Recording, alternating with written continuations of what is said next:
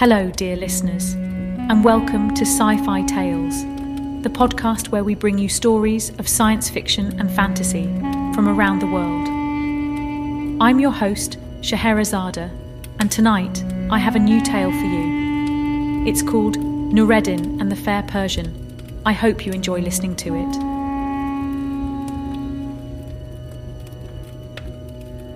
Balsora was the capital of a kingdom long tributary to the Caliph. During the time of the Caliph Harun al Rashid, the king of Balsora, who was his cousin, was called Zinebi. Not thinking one vizier enough for the administration of his estates, he had two, named Khacan and Sawi. Khacan was kind, generous, and liberal, and took pleasure in obliging, as far as in him lay, those who had business with him. Throughout the entire kingdom, there was no one who did not esteem and praise him as he deserved. Sawi was quite a different character and repelled everyone with whom he came in contact. He was always gloomy, and in spite of his great riches, so miserly that he denied himself even the necessaries of life. What made him particularly detested was the great aversion he had to Khacan, of whom he never ceased to speak evil to the king. One day, while the king amused himself talking with his two viziers and other members of the council. The conversation turned on female slaves.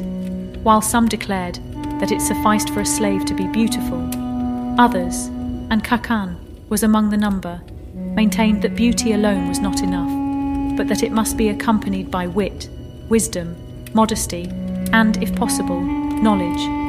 The king not only declared himself to be of this opinion, but charged Khacan to procure him a slave who should fulfill all these conditions. Sawi, who had been of the opposite side and was jealous of the honour done to Khacan, said, Sire, it will be very difficult to find a slave as accomplished as your majesty desires, and if she is to be found, she will be cheap if she costs less than 10,000 gold pieces. Sawi, answered the king, you seem to find that a very great sum. For you, it may be so, but not for me. And forthwith he ordered his grand treasurer, who was present, to send 10,000 gold pieces to Khacan for the purchase of the slave. As soon then as Khacan returned home, he sent for the dealers in female slaves and charged them directly they had found such a one as he described to inform him. They promised to do their utmost, and not a day passed that they did not bring a slave for his inspection but none were found without some defect. At length, early one morning, while Khacan was on his way to the king's palace, a dealer, throwing himself in his way, announced eagerly that a Persian merchant, arrived late the previous evening, had a slave to sell whose wit and wisdom were equal to her incomparable beauty. Khacan, overjoyed at this news, gave orders that the slave should be brought for his inspection on his return from the palace.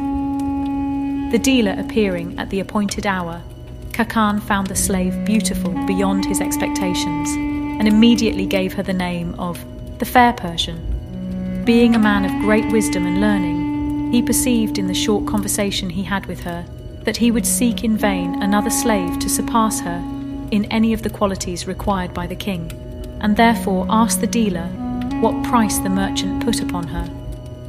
Sir, was the answer, for less than 10,000 gold pieces, he will not let her go. He declares that, what with masters for her instruction, and for bodily exercises, not to speak of clothing and nourishment, he has already spent that sum upon her. She is in every way fit to be the slave of a king.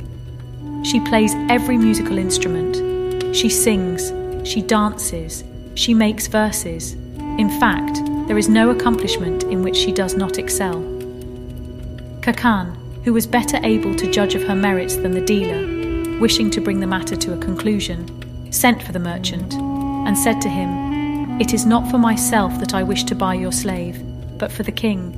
Her price, however, is too high. Sir, replied the merchant, I should esteem it an honour to present her to His Majesty, did I become a merchant to do such a thing.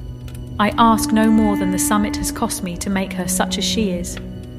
Khacan, not wishing to bargain, immediately had the sum counted out and given to the merchant, who before withdrawing said, Sir, as she is destined for the king, I would have you observe that she is extremely tired with the long journey, and before presenting her to His Majesty, you would do well to keep her a fortnight in your own house, and to see that a little care is bestowed upon her.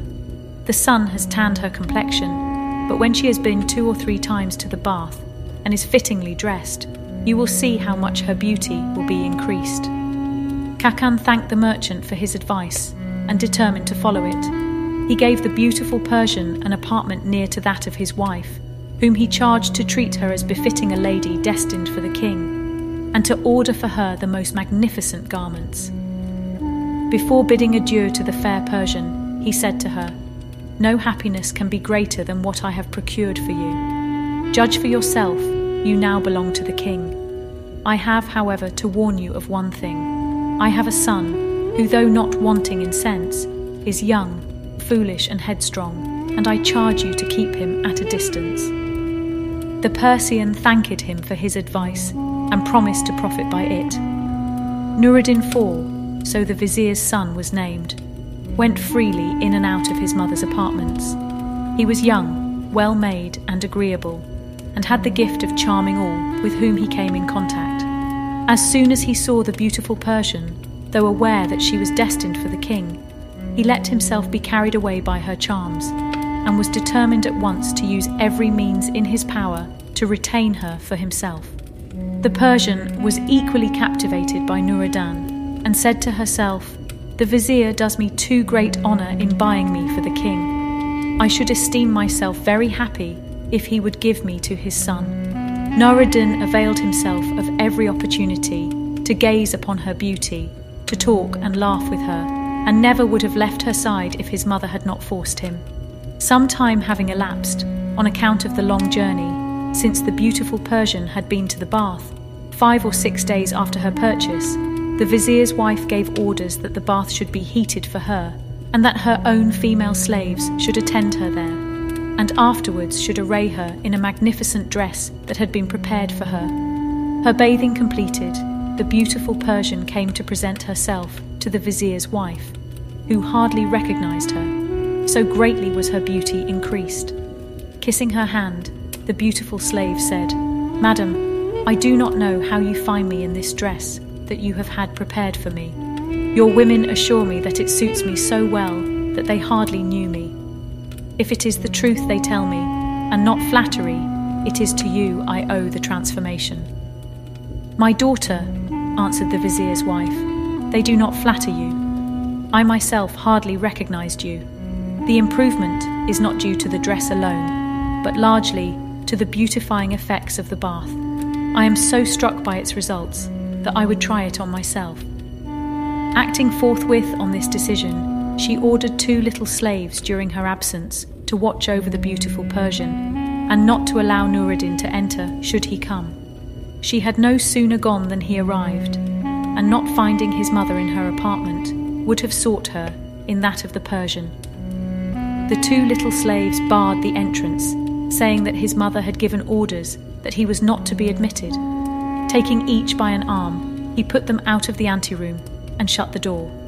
Then they rushed to the bath, informing their mistress with shrieks and tears that Noureddin had driven them away by force and gone in. This news caused great consternation to the lady, who, dressing herself as quickly as possible, hastened to the apartment of the fair Persian to find that Noureddin had already gone out. Much astonished to see the vizier's wife enter in tears, the Persian asked what misfortune had happened. What?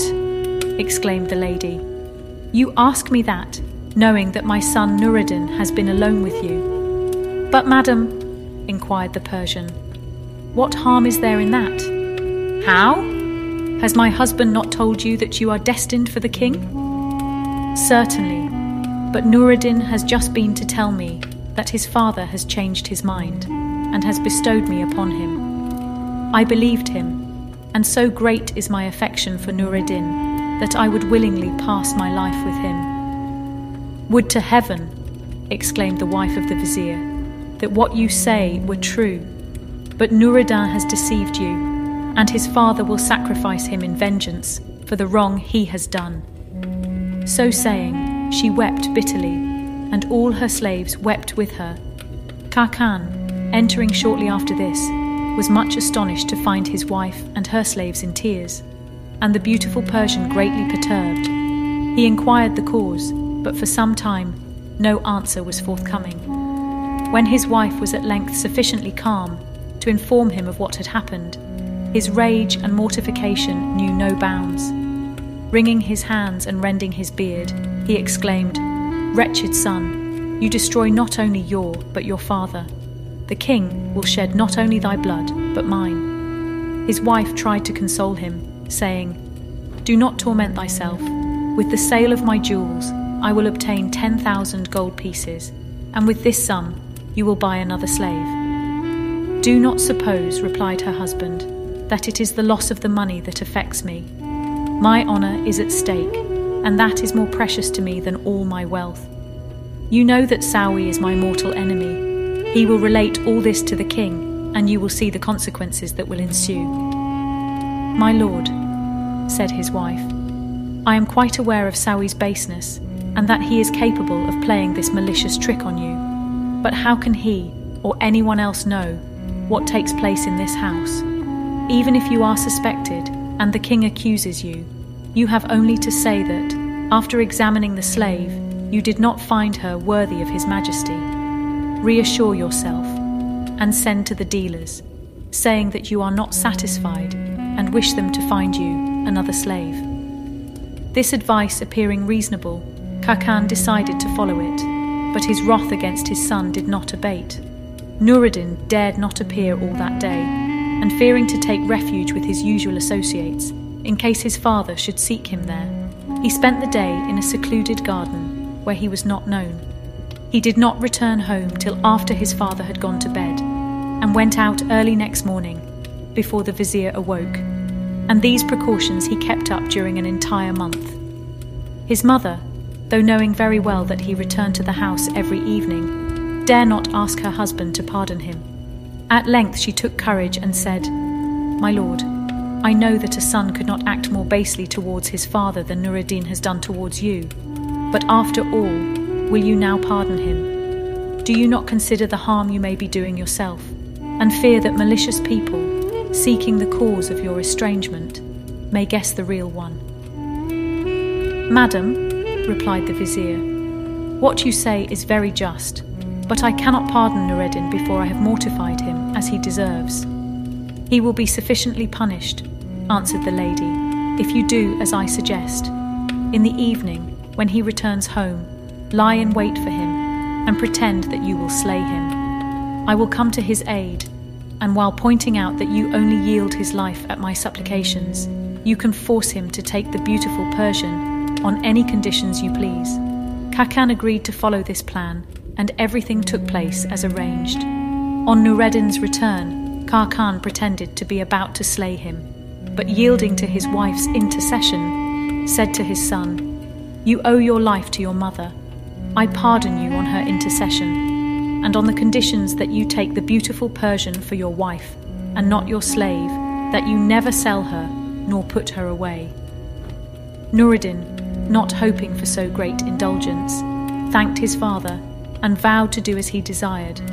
Khacan was at great pains frequently to speak to the king of the difficulties attending the commission he had given him, but some whispers of what had actually taken place did reach Sawi's ears. More than a year after these events, the minister took a chill, leaving the bath while still heated to go out on important business. This resulted in inflammation of the lungs, which rapidly increased. The vizier, feeling that his end was at hand, sent for Noureddin and charged him with his dying breath never to part with the beautiful Persian. Shortly afterwards, he expired, leaving universal regret throughout the kingdom. Rich and poor Ali Kay followed him to the grave. Noureddin showed every mark of the deepest grief at his father's death and for long refused to see anyone. At length, a day came when one of his friends being admitted urged him strongly to be consoled and to resume his former place in society. This advice Noureddin was not slow to follow, and soon he formed little society of ten young men all about his own age, with whom he spent all his time in continual feasting and merrymaking. Sometimes the fair Persian consented to appear at these festivities, but she disapproved of this lavish expenditure and did not scruple to warn Noureddin of the probable consequences. He, however, only laughed at her advice, saying that his father had always kept him in too great constraint, and that now he rejoiced at his newfound liberty. What added to the confusion in his affairs was that he refused to look into his accounts with his steward, sending him away every time he appeared with his book. See only that I live well, he said, and do not disturb me about anything else. Not only did Noureddin's friends constantly partake of his hospitality, but in every way they took advantage of his generosity. Everything of his that they admired, whether land, houses, baths, or any other source of his revenue, he immediately bestowed on them.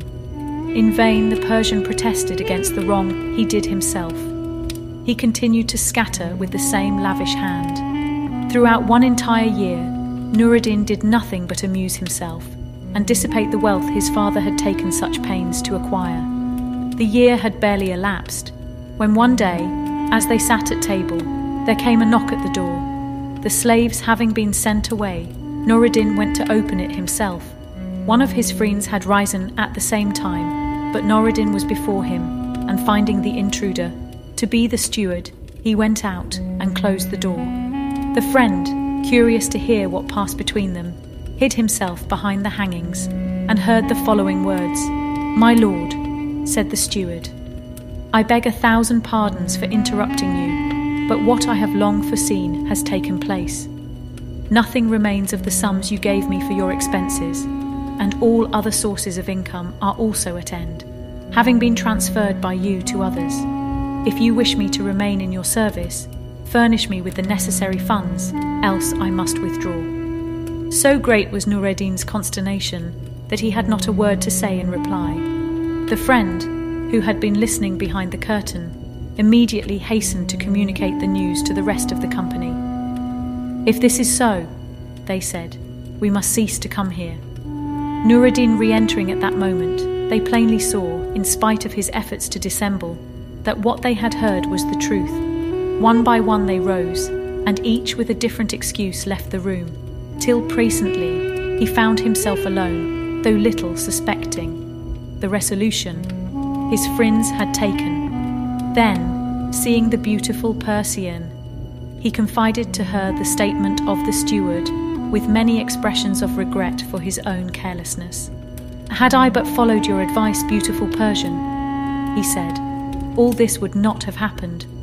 But at least I have this consolation that I have spent my fortune in the company of friends who will not desert me in an hour of need. Tomorrow I will go to them, and among them they will lend me a sum sufficient to start in some business. Accordingly, next morning, early, Noureddin went to seek his ten friends, who all lived in the same street. Knocking at the door of the first and chief, the slave who opened it left him to wait in a hall while he announced his visit to his master. Noureddin, he heard him exclaim, quite audibly, tell him every time he calls that I am not at home. The same thing happened at the second door, and also at the third, and so on with all the ten. Noureddin, much mortified, recognized too late that he had confided in false friends who abandoned him in his hour of need. Overwhelmed with grief, he sought consolation from the beautiful Persian. Alas, my lord, she said, at last you are convinced of the truth of what I foretold. There is now no other resource left but to sell your slaves and your furniture. First, then he sold the slaves and subsisted for a time on the proceeds. After that, the furniture was sold, and as much of it was valuable, it sufficed for some time. Finally, this resource also came to an end and again he sought counsel from the beautiful Persian. My lord, she said, I know that the late vizier, your father, bought me for 10,000 gold pieces, and though I have diminished in value since, I should still fetch a large sum. Do not therefore hesitate to sell me, and with the money you obtain, go and establish yourself in business in some distant town. Charming Persian, answered Noureddin. How could I be guilty of such baseness? I would die rather than part from you, whom I love better than my life. My lord, she replied, I am well aware of your love for me, which is only equalled by mine for you. But a cruel necessity obliges us to seek the only remedy. Noureddin, convinced at length of the truth of her words, yielded and reluctantly led her to the slave market, where, showing her to a dealer named Hagi Hassan, he inquired her value. Taking them into a room apart, Hagi Hassan exclaimed as soon as she had unveiled, My lord, is not this the slave your father bought for 10,000 pieces? On learning that it was so, he promised to obtain the highest possible price for her. Leaving the beautiful Persian shut up in the room alone, he went out to seek the slave merchants announcing to them that he had found the pearl among slaves, and asking them to come and put a value upon her. As soon as they saw her, they agreed that less than 4,000 gold pieces could not be asked. Hagi Hassan, then closing the door upon her, began to offer her for sale, calling out, Who will bid 4,000 gold pieces for the Persian slave? Before any of the merchants had bid, Sawi happened to pass that way and judging that it must be a slave of extraordinary beauty, rode up to Hagi Hassan and desired to see her. Now it was not the custom to show a slave to a private bidder, but as no one dared to disobey the vizier, his request was granted. As soon as Sawi saw the Persian, he was so struck by her beauty that he immediately wished to possess her. And not knowing that she belonged to Noureddin, he desired Hagi Hassan to send for the owner and to conclude the bargain at once.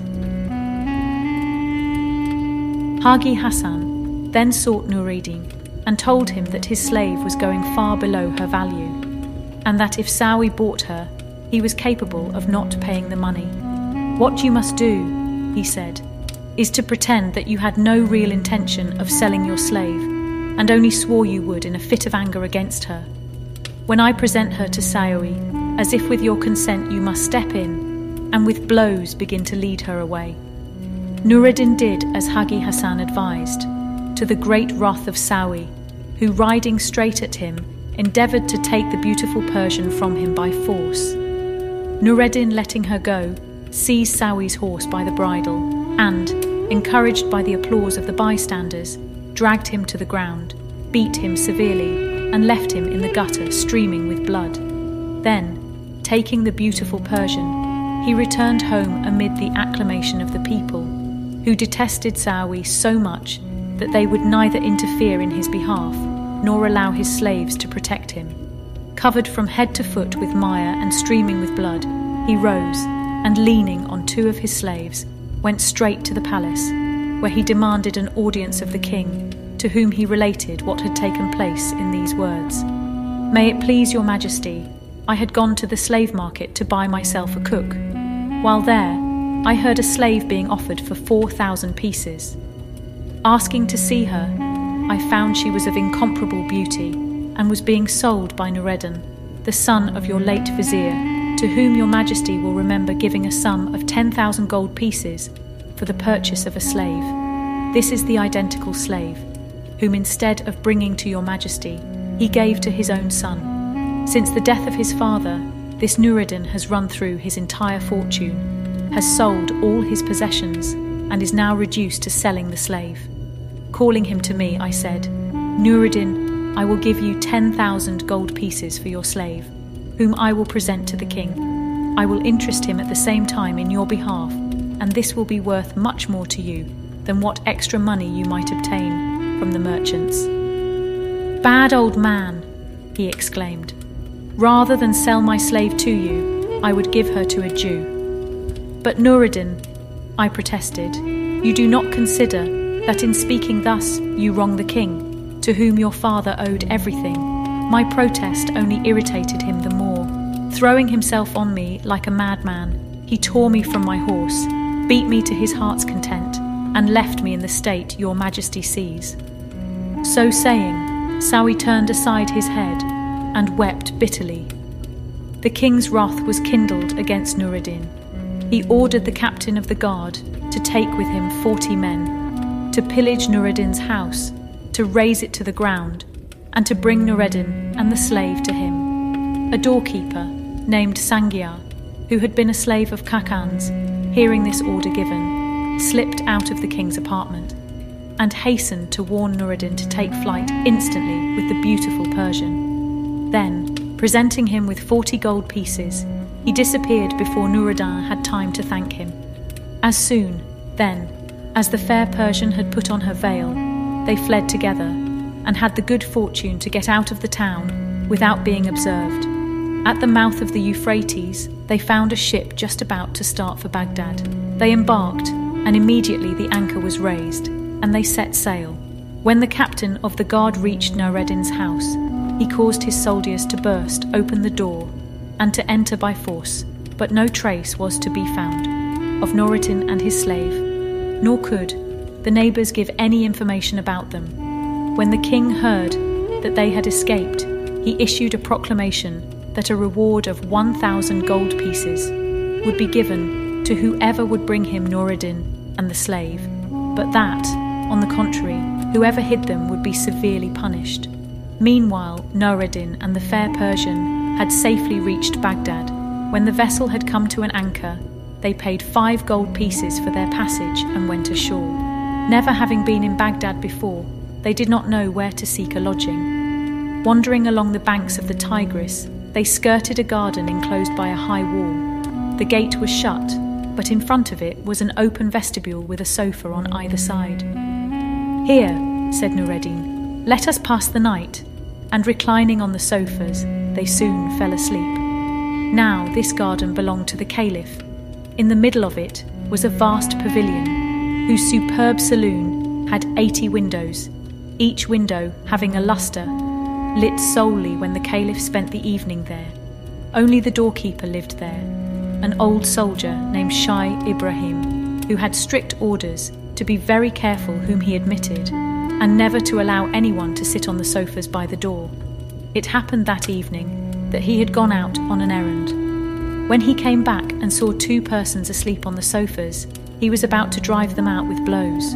But drawing nearer, he perceived that they were a handsome young man and beautiful young woman, and decided to awake them by gentler means. Noureddin, on being awoke, told the old man that they were strangers and merely wished to pass the night there. Come with me, said Shaykh Ibrahim. I will lodge you better and will show you a magnificent garden belonging to me. So saying, the doorkeeper led the way into the Caliph's garden, the beauties of which filled them with wonder and amazement.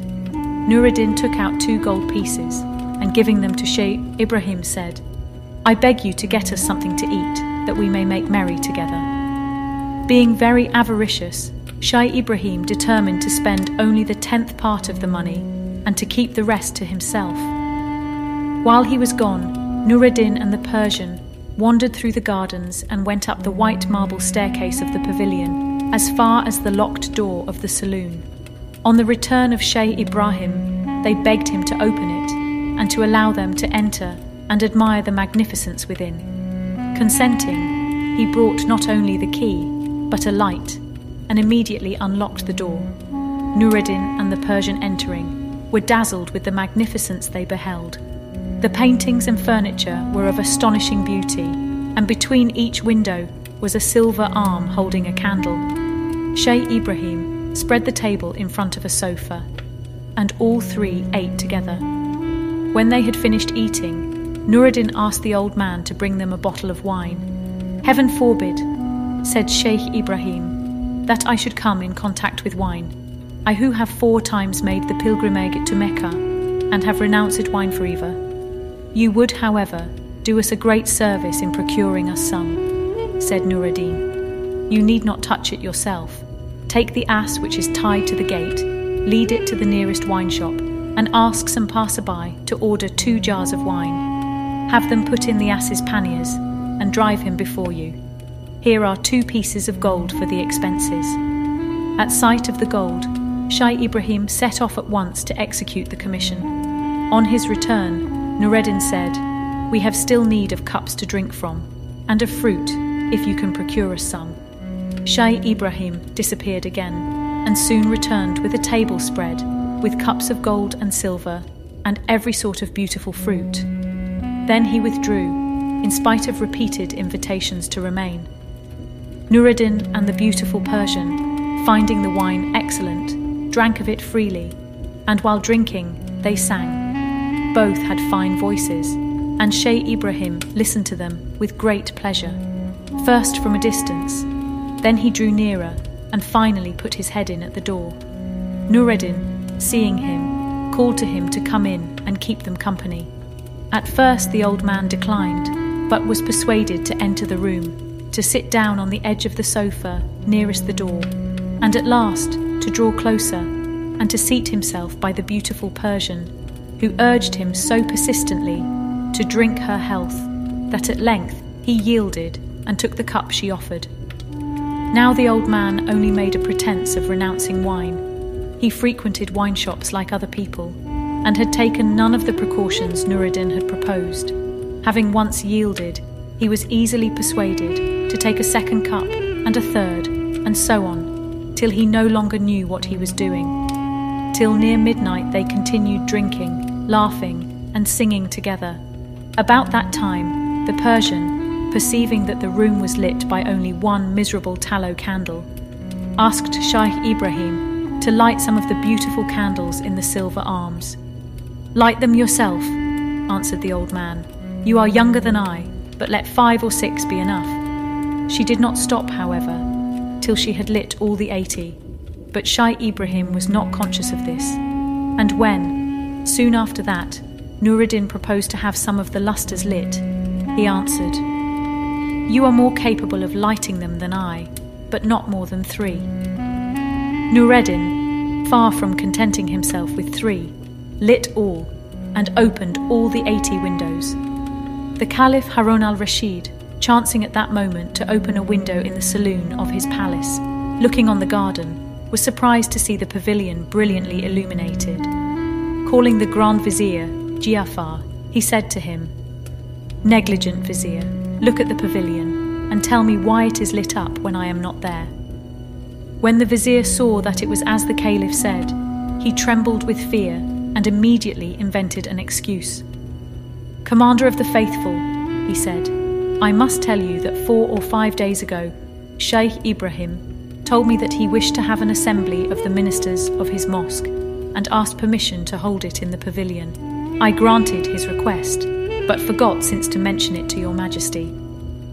Giafar, replied the caliph, you have committed three faults first, in giving the permission, second, in not mentioning it to me, and third, in not investigating the matter more closely. For punishment, I condemn you to spend the rest of the night with me, in company of these worthy people, while I dress myself as a citizen. Go and disguise yourself, and then come with me. When they reached the garden gate, they found it open, to the great indignation of the caliph. The door of the pavilion being also open, he went softly upstairs and looked in at the half closed door of the saloon. Great was his surprise to see Shaykh Ibrahim, whose sobriety he had never doubted, drinking and singing with a young man and a beautiful lady. The caliph, before giving way to his anger, determined to watch and see who the people were and what they did. Presently, Shaykh Ibrahim asked the beautiful Persian if anything were wanting to complete her enjoyment of the evening. If only, she said, I had an instrument upon which I might play. Shaykh Ibrahim immediately took a lute from a cupboard and gave it to the Persian, who began to play on it, singing the while with such skill and taste that the Caliph was enchanted. When she ceased, he went softly downstairs and said to the vizier, Never have I heard a finer voice, nor the lute better played. I am determined to go in and make her play to me. Commander of the faithful, said the vizier, if Shaykh Ibrahim recognizes you, he will die of fright. I should be sorry for that, answered the Caliph, and I am going to take steps to prevent it. Wait here till I return. Now the Caliph had caused a bend in the river to form a lake in his garden. There, the finest fish in the Tigris were to be found, but fishing was strictly forbidden. It happened that night, however, that a fisherman had taken advantage of the gate being open to go in and cast his nets. He was just about to draw them when he saw the Caliph approaching. Recognizing him at once, in spite of his disguise, he threw himself at his feet, imploring forgiveness. Fear nothing, said the Caliph, only rise up and draw thy nets. The fisherman did as he was told, and produced five or six fine fish, of which the Caliph took the two largest. Then he desired the fisherman to change clothes with him, and in a few minutes the Caliph was transformed into a fisherman, even to the shoes and the turban. Taking the two fish in his hand, he returned to the vizier, who, not recognizing him, would have sent him about his business. Leaving the vizier at the foot of the stairs, the caliph went up and knocked at the door of the saloon. Noureddin opened it, and the caliph, standing on the threshold, said, Shaykh Ibrahim, I am the fisher Kerim. Seeing that you are feasting with your friends, I bring you these fish. Noureddin and the Persian said that when the fishes were properly cooked and dressed, they would gladly eat of them. The Caliph then returned to the vizier, and they set to work in Shaykh Ibrahim's house to cook the fish, of which they made so tempting a dish that Noureddin and the fair Persian ate of it with great relish. When they had finished, Noureddin took thirty gold pieces, all that remained of what Sangiar had given him, and presented them to the Caliph, who, thanking him, asked as a further favours if the lady would play him one piece on the lute. The Persian gladly consented and sang and played so as to delight the Caliph. Noureddin, in the habit of giving to others whatever they admired, said, Fisherman, as she pleases you so much, take her, she is yours. The fair Persian, astounded that he should wish to part from her, took her lute, and with tears in her eyes sang her reproaches to its music. The Caliph, still in the character of fisherman, said to him, Sir, I perceive that this fair lady is your slave. Oblige me, I beg you, by relating your history. Noureddin willingly granted this request and recounted everything from the purchase of the slave down to the present moment. And where do you go now? asked the Caliph. Wherever the hand of Allah leads me, said Noureddin. Then, if you will listen to me, said the Caliph, you will immediately return to Balsora I will give you a letter to the king, which will ensure you a good reception from him. It is unheard of, said Noureddin, that a fisherman should be in correspondence with a king. Let not that astonish you, answered the Caliph. We studied together and have always remained the best of friends, though fortune, while making him a king, left me a humble fisherman. The Caliph then took a sheet of paper and wrote the following letter at the top of which he put in very small characters this formula to show that he must be implicitly obeyed. In the name of the most merciful God, letter of the Caliph Harun al Rashid to the King of Balsora. Harun al Rashid, son of Mahdi, sends this letter to Muhammad Zinebi, his cousin. As soon as Noureddin, son of the Vizier Khacan, bearer of this letter, has given it to thee, and thou hast read it, take off thy royal mantle, put it on his shoulders, and seat him in thy place without fail. Farewell. The Caliph then gave this letter to Noureddin, who immediately set off, with only what little money he possessed when Sangiar came to his assistance. The beautiful Persian, inconsolable at his departure, sank on a sofa bathed in tears. When Noureddin had left the room, Shaykh Ibrahim who had hitherto kept silence, said, Kerim, for two miserable fish thou hast received a purse and a slave. I tell thee, I will take the slave, and as to the purse, if it contains silver, you may keep one piece. If gold, then I will take it all and give you what copper pieces I have in my purse. Now, here, it must be related that when the Caliph went upstairs with the plate of fish, he ordered the vizier to hasten to the palace and bring back four slaves bearing a change of clothing, and the slaves should wait outside the pavilion till the caliph should clap his hands. Still impersonating the fisherman, the caliph answered, Shaykh Ibrahim, whatever is in the purse, I will share equally with you. But as to the slave, I will keep her for myself. If you do not agree to these conditions, you shall have nothing. The old man, furious at this insolence as he considered it, took a cup and threw it at the Caliph, who easily avoided a missile from the hand of a drunken man. It hit against the wall and broke into a thousand pieces. Shaykh Ibrahim, still more enraged, then went out to fetch a stick. The Caliph, at that moment, clapped his hands, and the vizier and the four slaves entering, took off the fisherman's dress and put on him that which they had brought.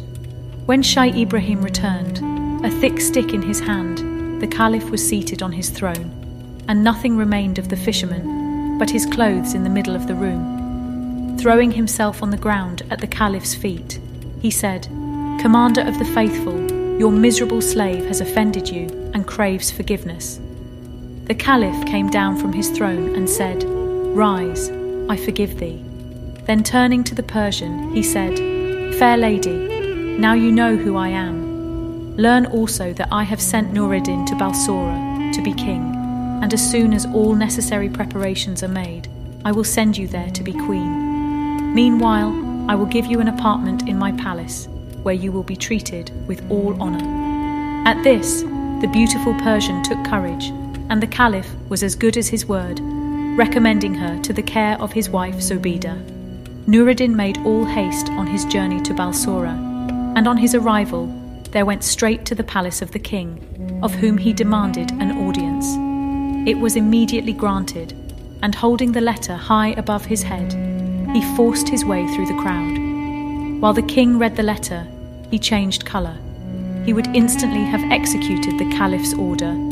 But first, he showed the letter to Sawi, whose interests were equally at stake with his own. Pretending that he wished to read it a second time, Sawi turned aside as if to seek a better light. Unperceived by anyone, he tore off the formula from the top of the letter, put it to his mouth, and swallowed it. Then, turning to the king, he said, your Majesty has no need to obey this letter. The writing is indeed that of the Caliph, but the formula is absent. Besides, he has not sent an express with the patent, without which the letter is useless. Leave all to me, and I will take the consequences. The king not only listened to the persuasions of Sawi, but gave Noureddin into his hands. Such a severe foot whipping was first administered to him that he was left more dead than alive then Sawi threw him into the darkest and deepest dungeon, and fed him only on bread and water. After ten days, Sawi determined to put an end to Noureddin's life, but dared not without the king's authority. To gain this end, he loaded several of his own slaves with rich gifts and presented himself at their head to the king, saying that they were from the new king on his coronation. What? said the king. Is that wretch still alive? Go and behead him at once, I authorize you. Sire, said Sawi, I thank your majesty for the justice you do me. I would further beg, as Noureddin publicly affronted me, that the execution might be in front of the palace, and that it might be proclaimed throughout the city, so that no one may be ignorant of it. The king granted these requests, and the announcement caused universal grief, for the memory of Noureddin's father was still fresh in the hearts of his people. Sawi, accompanied by twenty of his own slaves, went to the prison to fetch Noureddin, whom he mounted on a wretched horse without a saddle. Arrived at the palace, Sawi went in to the king, leaving Noureddin in the square, hemmed in not only by Sawi's slaves, but by the royal guard, who had great difficulty in preventing the people from rushing in and rescuing Noureddin. So great was the indignation against Sawi that if anyone had set the example, he would have been stoned on his way through the streets. Sawi, who witnessed the agitation of the people from the windows of the king's privy chambers, called to the executioner to strike at once. The king, however, ordered him to delay. Not only was he jealous of Sawi's interference, but he had another reason. A troop of horsemen was seen at that moment riding at full gallop towards the squarey. Sawi suspected who they might be, and urged the king to give the signal for the execution without delay, But this the king refused to do till he knew who the horsemen were. Now they were the Vizier Giafar and his suite arriving at full speed from Baghdad. For several days after Noureddin's departure, with the letter, the Caliph had forgotten to send the express with the patent, without which the letter was useless. Hearing a beautiful voice one day, in the women's part of the palace, uttering lamentations, he was informed that it was the voice of the fair Persian, and suddenly calling to mind the patent, he sent for Giafar and ordered him to make for Balsora with the utmost speed, if Noureddin were dead, to hang Sawi, if he were still alive, to bring him at once to Baghdad along with the king and Sawi. Giafar rode at full speed through the square and alighted at the steps of the palace, where the king came to greet him. The vizier's first question was whether Noureddin was still alive. The king replied that he was, and he was immediately led forth, though bound hand and foot. By the vizier's orders, his bonds were immediately undone, and Sawi was tied with the same cords. Next day, Giafar returned to Baghdad, bearing with him the king, Sawi, and Noureddin. When the caliph heard what treatment Noureddin had received, he authorized him to behead Sawi with his own hands, but he declined to shed the blood of his enemy, who was forthwith handed over to the executioner. The caliph also desired Noureddin to reign over Balsora but this too he declined, saying that after what had passed there, he preferred never to return, but to enter the service of the Caliph. He became one of his most intimate courtiers, and lived long in great happiness with the fair Persian. As to the king, the Caliph contented himself with sending him back to Balsora, with the recommendation to be more careful in future in the choice of his vizier. Thank you for listening, dear listeners. I hope you liked my tale. If you did, please follow me on Sci Fi Tales to listen to more tales every week. You can also share your thoughts and opinions on our social media. I appreciate your feedback and support. Don't miss the next episode of Sci Fi Tales, the show where we bring you stories of science fiction and fantasy. Good night, and see you soon.